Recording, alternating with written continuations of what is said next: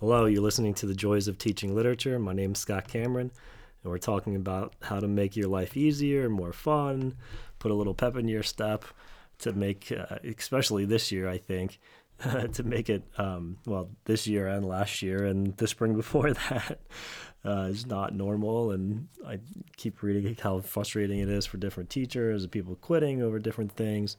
So I'm here to keep you sane and let you know that there's somebody else out there that is going through the same things that you're going through and trying to be as creative as possible, make life as fun as possible, keep a smile on our face, and keep doing what we do and keep kids passionate about reading literature. We're talking high school, uh, teaching teaching high school English.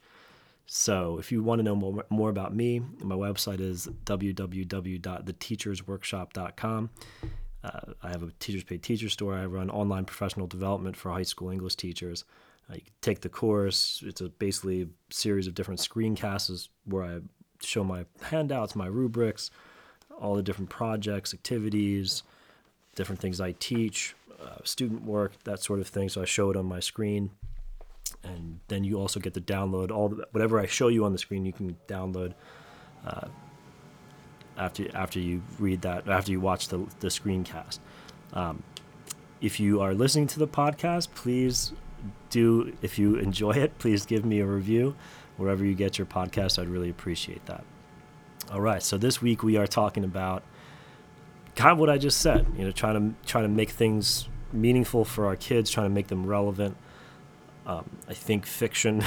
I mean, it's fiction. That's I, I, start the year with a conversation about fiction because it is fiction. It's you got. It's the first question is why are we reading this? It's imagination. You know, why do we watch movies and go to a concert? I mean, sports are kind of of, of a fiction in a way, right? We imagined a sport, and people show up, and hundreds of thousands and millions of people watch television with an imaginary sport you know, where people are playing this thing with a ball moving all around a court and or up and down a field, whatever it might be. Um, so we have to we have to figure out ways um, to show the point of it all. And of course, if you're immersed in that world of sports or theater, movies, you don't need to be convinced because you just you do it for the enjoyment and the pleasure of it. Um, but I think obviously on a more academic level, if we're thinking about you know sort of moving beyond just I read this book for fun, um, because I, you know, it's, it's, it's, sort of interesting, sort of philosophical question I think that we are asking ourselves right now because we want to, I think, across the country introduce m- more diverse texts, more texts that that students can uh, get pleasure out of reading. That's more on their level, and I think there's, and this is this has been a conversation I think since the 70s, 80s, maybe even longer, um, on college campuses too, where we really have to kind of ask ourselves what is what is the canon, um, you know, and, and what are we going to still keep teaching, and what are these texts that just won't go away for whatever reason, that we just keep, keep feeling the need to um, teach it over and over again. It just doesn't lose any of its power, regardless of how the world changes and what we go through as a, as a society, as a world. Uh, so those texts are they're, they're going to be there, and, and, some of them are old. We were actually just um, I don't teach Oedipus anymore, but we were talking about randomly. Um, I was, was kind of giving the uh, I forget we were talking about like dramatic irony. Um, now I was talking about the different narrative modes, how all the different possible narrators and how they can hide information from you, and um, how when you read a, a book, it if you have a limited omniscient narrator you're getting a few points of view, but not the, the ones that are necessary for you to know the information. This is how suspense happens. It's how, you know, if you're doing, uh, watching a who done it or a murder mystery, whatever you, you want, there's some information that you don't know. And that's sort of the, the fun of reading and, and living, right? And when we live, we kind of look out into the world and try to figure out we try to look at someone and, and try to figure out what they're actually feeling, not what their body language is saying and not what their words are saying.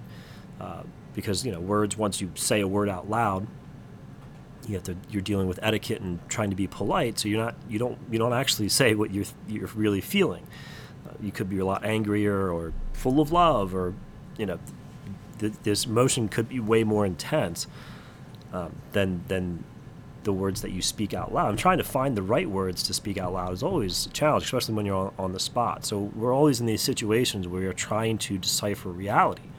And when I say reality, I mean the internal world of, of the people that we are we are looking at. Um, so I was talking about Oedipus and how that you know the, the information that is so essential, you know, is that his mother, that he slept with his mother. You're like, wait, that's the first piece of information you get. And but but Antigone too. I mean, so that's kind of the sort of interesting journey to figure out how that happened for him. bizarre situation. It's like dark comedy, isn't it? right? But uh, in Antigone, it's she is so passionate, and it has this uh, combination of politics and uh, personal that will always be a part of how we view people. You know, we want to see them as human beings, but but but there are these political questions always. Um, so yeah, so I, I think and home you know home fire, interestingly enough, is a sort of adaptation uh, or sort of retelling of, of Antigone. I just read that; it's a great it's a great book. Um, anyway, back to the topic. The topic is how to make fiction relevant. That's our that's our title of today's podcast. Um, and so I just finished. So you know, my question is, okay, so you're studying fiction, but how do we convince our students that the fiction that they read has relevance in the world today? We can just hope. We can, we can of course make it a part of the conversation. That's a big part of it. Okay. When I, I tell stories about my life, that's a way of making it relevant. When they tell stories about their life, something that happened to them, that's a way of making it relevant when we talk about things that are in the news and of course we all they, they think we know everything about everything. Uh, so they ask us questions about politics and what's going on in the world especially when something big happens. And uh, they look to us for answers. I remember the, the there's a series of different times like january 6th or even when the pandemic it was a week before the that january uh, that march 13th you know back 2020 um, they were just like asking me a million questions. Like this is what I actually this is my, you know it's funny. Here's my response. I said, I think everybody we just got to stay at home for two weeks. Everybody's got to get tested. We're gonna know who has it, who doesn't. The people who who have it stay home. Everybody else goes back to normal. That's what I said. And you know what? Looking back on it, I do wonder if that was still like we didn't have the tests, right? So and that we couldn't. But but if if we put a test in everybody's mailbox back in March of 2020. And everybody who had it could just stay home, right? I, I don't know. maybe maybe it would, it would be more complicated than that. But anyway, they're always looking to us for answers, and they're always looking for us to, to, to take the, the conversation that we are having about the book and apply it to our, especially, so I'm, we just finished Things Fall Apart, and there's a million things in there because there, there's a, a language and, and terminology that is an African terminology in some cases. Um, you think that there's no way of relating that to our religion um, or our world, and it, it, it's absolutely the case. There's a conversation between what the Christians call supreme God and what the Africans call Chukwu, and they just kind of bounce back and forth, and it's it's the same. It's two different sides of the same coin. It's it's there's no difference. It's just it's how it's the it's terminology. That's all. That's the only difference. It's like you're calling it this and I'm calling it that. And well, your messengers are this and that. And why would you worship a piece of wood? And he's like, well, wood is is God. God is everything and everywhere. So what do you mean? Why would I worship a piece of wood? You know, uh, it's a great conversation. Um, you really dig through our differences. There's a lot more similarities there. It's just language. It's just language. That's it. Um, it's amazing, right? All these these different ways that we frame things and, and the deep divisions that that plague our society. Um, it's just it's really just language. It's just a way of how we label things and our belief systems just get they spiral out of control because we we tend to believe that our belief system is correct. And if we believe our belief system is correct, then we automatically think that everybody else's is incorrect. Um, and is wrong and bad, and, and we also should be scared of it for that reason. Um, and so, yeah, so we're so we're wrapping up things fall apart, and I saw Chinua Achebe when he came to Philadelphia. He did I think he did a tour of the whole country. He was on TV a couple of times. Um, I saw him on PBS. I think that interview is still online actually if you want to look at it because he said some interesting things about the book if you if you teach it. Um, so it was the 50th anniversary of the novel, and um, somebody, a student in the crowd, was after he gave his his, his talk and about the book, um, and and somebody said, "What lessons do you want us to get?" Yeah, that's a typical like, give me the thesis statement, you know, question from a student in the crowd. And he said, "I don't want you to get any lessons from this book. I want this is quote. I don't want you to get any lessons from this book. I want you to get that it is a story of people just like you. Their name sounds different. They dress different. They have different customs, but they are still people." Unquote. Um, and I, you know, obviously, I, even just not even just people, but people who have a complex culture.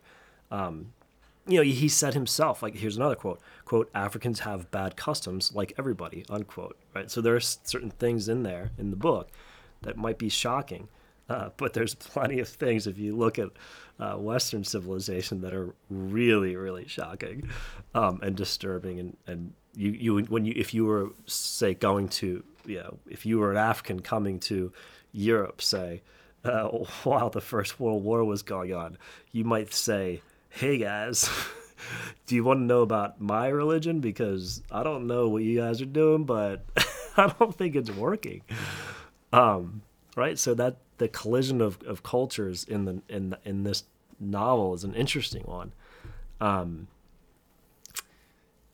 in a way what he's saying like let's not be afraid of each other you know like i would be afraid like if i if i was living in africa and i came to like i was my analogy here might be bad one whatever but if i came to well you know saw witness the bodies in piles and the machine guns just making bodies in piles and people were hiding behind those bodies to, to shoot other people that were coming through in hordes uh, through through belgium you know whatever uh, like I, right? It would be shocking. I, I would be I would be very afraid. Um, I don't know if I would want to stay there, right? And so, like, if I was a traveler, um, and, and so I think that's what he's saying is like once you know the context, once you know the the full story, when you see something that's that's disturbing or, or upsetting to you, um, or something that's confusing, there's just no reason to be afraid. It's it's you know you just have to learn about where it comes from. Like if you learn about World War One or look at well, there's not really a reason for that war. It's funny. I listened to uh, Blueprint for Armageddon. It's this really long um, podcast about the First World War, and yeah, there was there was no reason for it. But um, you know, you you could you could you could jump in there, right? You could you could figure some stuff out and and justify not justify it, but you can explain it away with again with terminology with language. Like that's what we use we use language to figure out why something happened right? You could you could do it. Um so yeah i think his ultimate objective was you know he wants his reader to see the complexities and flaws of his own culture but ours also right you're we always read to learn about your own culture and it doesn't matter if you're reading hamlet in the 16 you know early 1600s um, or antigone a couple thousand years ago there are things that you can read about this this story that happened, you know, whenever and wherever. Uh, that there is something that that that is in our human blood uh, that is similar in our consciousnesses. You know, they they intersect with different things, and so uh, I think that's so that's the question that we have. That's the question. It's like how how can we make literature relevant? So this year I decided um, I've done a di- couple of different things over the years, but this year I tried to keep it not simple. Um, and actually, I think this is one of the hardest writing assignments I've I've ever I've ever given because um, I was trying to think myself like what's the like I always try to think in terms of what, what would I say if this was the question that I had to answer. Um, and so for a final writing activity on, on things fall apart, instead of just saying, I did give an option. I said, you know, if you want to just do a traditional analytical essay, that's fine. But I think sometimes forcing them into something different is, is can be valuable. Uh, but either way, what, what what I did was okay. I teach topic by topic. Um, so I basically said, take a topic from things fall apart, uh, interpret that, like walk me through that a little bit. You know, have a handful of quotes that you interpret related to that topic, uh, but also connect it to a topic um, from another essay. So I'm I'm not making this like a huge research thing. Although I had a couple my students come up and say, "Hey, can I? I found another topic. Can I, or another essay? Can I do that one too? I'm gonna do a couple." Like, "Whoa, you're getting you're getting into the realm of, of research now." Not, and it's not like I don't intend it to to be research because we're not dealing with scholarly articles. These are these are kind of light essays that are not non-academic. They're I mean not non-academic, but right there's no research involved in them. They could cite research or statistics or something like that, but for the most part, it's just an essay on a topic. It's theoretical. It's philosophical. Um, so so in some ways they're demonstrating their understanding of the story, but also they're they're being forced to think about its relevance, right? And and by relevance I mean its relation to the world that we now live in, and that's important. Uh, we didn't read or discuss the essays in class, so um, it's up to them to discover the connection on their own. Um, so thinking about that, I mean, there's just like a lot of controversial stuff happening with critical race theory right now, right? so I'm got a lot of things brewing in my mind about how to tackle that um, in a later episode. But really, when you think about it, I'm, I'm, we are I'm tackling it right now, right? So we so what we can do is is just say, okay, here's this book. It's inter, it's about race, right? That's at its co- absolute core. He wrote it because he read um, Heart of Darkness, and he this is another interesting story he told when I saw him. Said he said there were eight words spoken by an African. Um, in Heart of Darkness. It's set in Africa, and uh, he's just thought like i thought I was reading a book about Africa, and I they said um, to the colonizers, get him, bring him to us, and they said, what are you going to do with him? And he said, and the Africans responded, eat, we're going to eat him. so they said the the only eight words from an African were talking about eating another human being. Um, right, so like that's that's problematic right? And so that so that's he he created things fall apart because he he's like, he just he said he didn't even have to write the book. He said it, he, it wrote him. Like it just kind of flowed out of him. Um, and so you know if anybody is ever accused us of like i don't know i don't even know what they're accused of doing we're, we're not supposed to talk about race i guess right? Like the history of it, how it relates to the world we live in. Uh, it's it's everywhere. It's everything. Why not talk about it? Who's who's so politically correct, right? Like they're literally being the the politically correct police.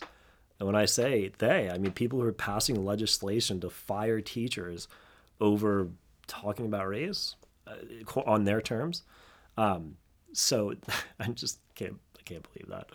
Um, but but you know, here's one way of approaching it. If you're in the, if you're like, ah, I don't want to get fired, you're talking to me like about race here and talking about race. You know, what are you trying to do? Get me fired? It's like, well, you can have an essay on a topic related to a book. and just ask them to write about it. So we don't. We, there's nothing that I say about any of the essays that we read in class, and and again, they're only really even indirectly about race. Not that I would shy away from that either. And some of them, um, they, they are. Uh, Achebe wrote one of the essays himself.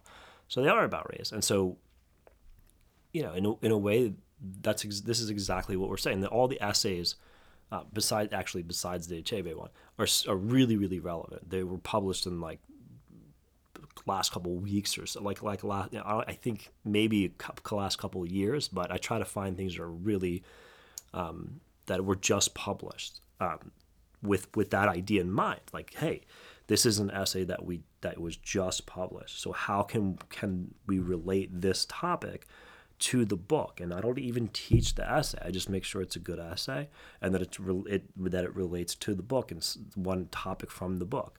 Um, and so they, for the first half of their essay, can write about things fall apart, and then for the second half of their essay, it's completely independent thinking. There's no there's no bias or whatever people think we're brainwashing kids. it's unbelievable. Um, and so they just students will just write on that essay that we give them, which is this is school, right? Um, and so that's what we do in school. We write about ideas and topics uh, and things that are that are out in the world, in well, in it, that are a part of our history, but also in the world that we live in today. Because uh, we want them to learn about the world they live in, because they are students. So, so that's what I did, and and I I think it's always important uh, to get them to, in that space in between, you know, the world uh, of the novel and the and the world that they live in. I mean, we can't we have to ask them to do that. Like, let's not just hope that they're doing that, right? We want to, them to actually do it, and we want to hear what it sounds. We want to hear their thoughts um, about about what they think about those connections between the world we live in and the world. Um, and it, again, it doesn't have to be research. It doesn't have to be this this huge thing where they we just have to find a couple of good articles for them, uh, and and have them connected. Like for instance, so. Yeah, in my topic, we covered uh, the following topics uh, family, gender, custom, repression, religion, colonialism, ancestors, and proverbs. All right. So those are the, I'm just counting them up here, like six, or oh, seven, seven topics that I covered. All right. And then the essays that I found are related to the topics of gender, colonialism, now, you know, status, because that's an important thing and things fall apart. Fame, similar to status. Wealth, similar to fame and status. But that's these are the rights. All problem. That's what I'm kind of saying about terminology. It's just terminology. Um, and then religion, language. So I have an essay on religion, essay on language, uh, and an essay on family. And the, uh, the, just because this, these are the essays I encountered, I found them in the Atlantic, uh, the New York Times, the Yale Review, NPR, National Geographic, and uh, yeah, like I mentioned, Achebe wrote one of them himself. So uh, you can get them wherever. Um, you know, if your school subscribes to a journal uh, or Googling around, you can find things if, if it's recent that should be easily accessible on the internet. Uh, and if you just Google your topic um, and just dig deep, it didn't it didn't take me a long time to find different articles and just read them really quickly. Um, you know how you can just browse it and then and then you're like, okay, I'm going to read this one. Uh, you know, you browse a couple of different ones. Even just reading the first paragraph, you can get a feel for if, if it's going to be good uh, for you to read, so you don't have to spend your time. Like I did find, I don't know, I think it was ten or fifteen essays. Um, so it was a little bit of time just reading the essays, but it's I think an important part of our job to keep to keep reading and um, finding ways to make the literature relevant for our kids. What better way to do that than to just read? Um, so it's good for yeah, it's good for it's good for the teacher and also good for the student to to engage in this process. And because I gave them like ten or fifteen articles, um, they could do the same thing that I did. They can read the first. I tell them, you know, this is what we do when we read. You know, you find a, a first paragraph, browse through it a little, see if it's something you want to to really sink your teeth into and read and take notes on uh, and write an essay on, and then and then you can make your choice. Um, it's too. I think this is this is also why I did it right because we all probably read thousands of essays at this point. Um, you know what happens, right? We have class conversations. We give out handouts, um, and and then when they go to sit down and write their essay, they basically look for phrases and expressions um, that show their independent interpretation of the book. But know, it's a challenge because they pretty much are most likely going to take what they hear in the conversation, take the whatever they wrote as a part of the handout, right? Whatever handout we gave them. And that might be them working with another person to complete that handout. Some of it obviously is independent work. You know, in my class, they read the book independently on their own, so they have notes when they read the book independently. Um, but ultimately it's it's going to sound it sounds like what you talked about in class. So so to avoid that, we we want them to we want them to think for themselves, right? That's the point. So we must challenge them by leaving it just a little bit of room for them to fill in the gaps between the world of the novel and the, the world they live in. Um, and the essay is that gap. Like again, we haven't talked about the essay in class, so they don't have any conversation to like recycle and put into an essay, right? So if I were to say, okay, we're all going to read this essay, because I've, I've tried this before, right? Let's see how this essay connects to the to the topic that we're covering in this book. Let's all talk about it. Let's all read it, get into groups, all that. They're just going to use whatever was said in class on that essay and put it uh, put it into their own essay, right? So where where are they? We can't. We're not forcing them to think for themselves in that case. But if we don't talk about the article, um, they have to think about it on their own, and they have to make the connection on their own. Um, so that's what we're, so that's what we're doing. We're giving them the opportunity to walk away from a novel with a new view of their world, and dare I say it, a desire to improve the world they live in. And that's you know, that's the thing that makes me upset about the critical race theory thing. Is that we are here as teachers, as educators, human beings to improve our world. So anything we can do to improve it is always really important. Um, how Achebe put it, um, this is another thing he said when I saw him. Uh, he would want our students to explore what he called a quote a special truth that you may call the truth of fiction unquote all right. Thanks for li- listening. Again, please leave a review if you enjoyed it. See you later.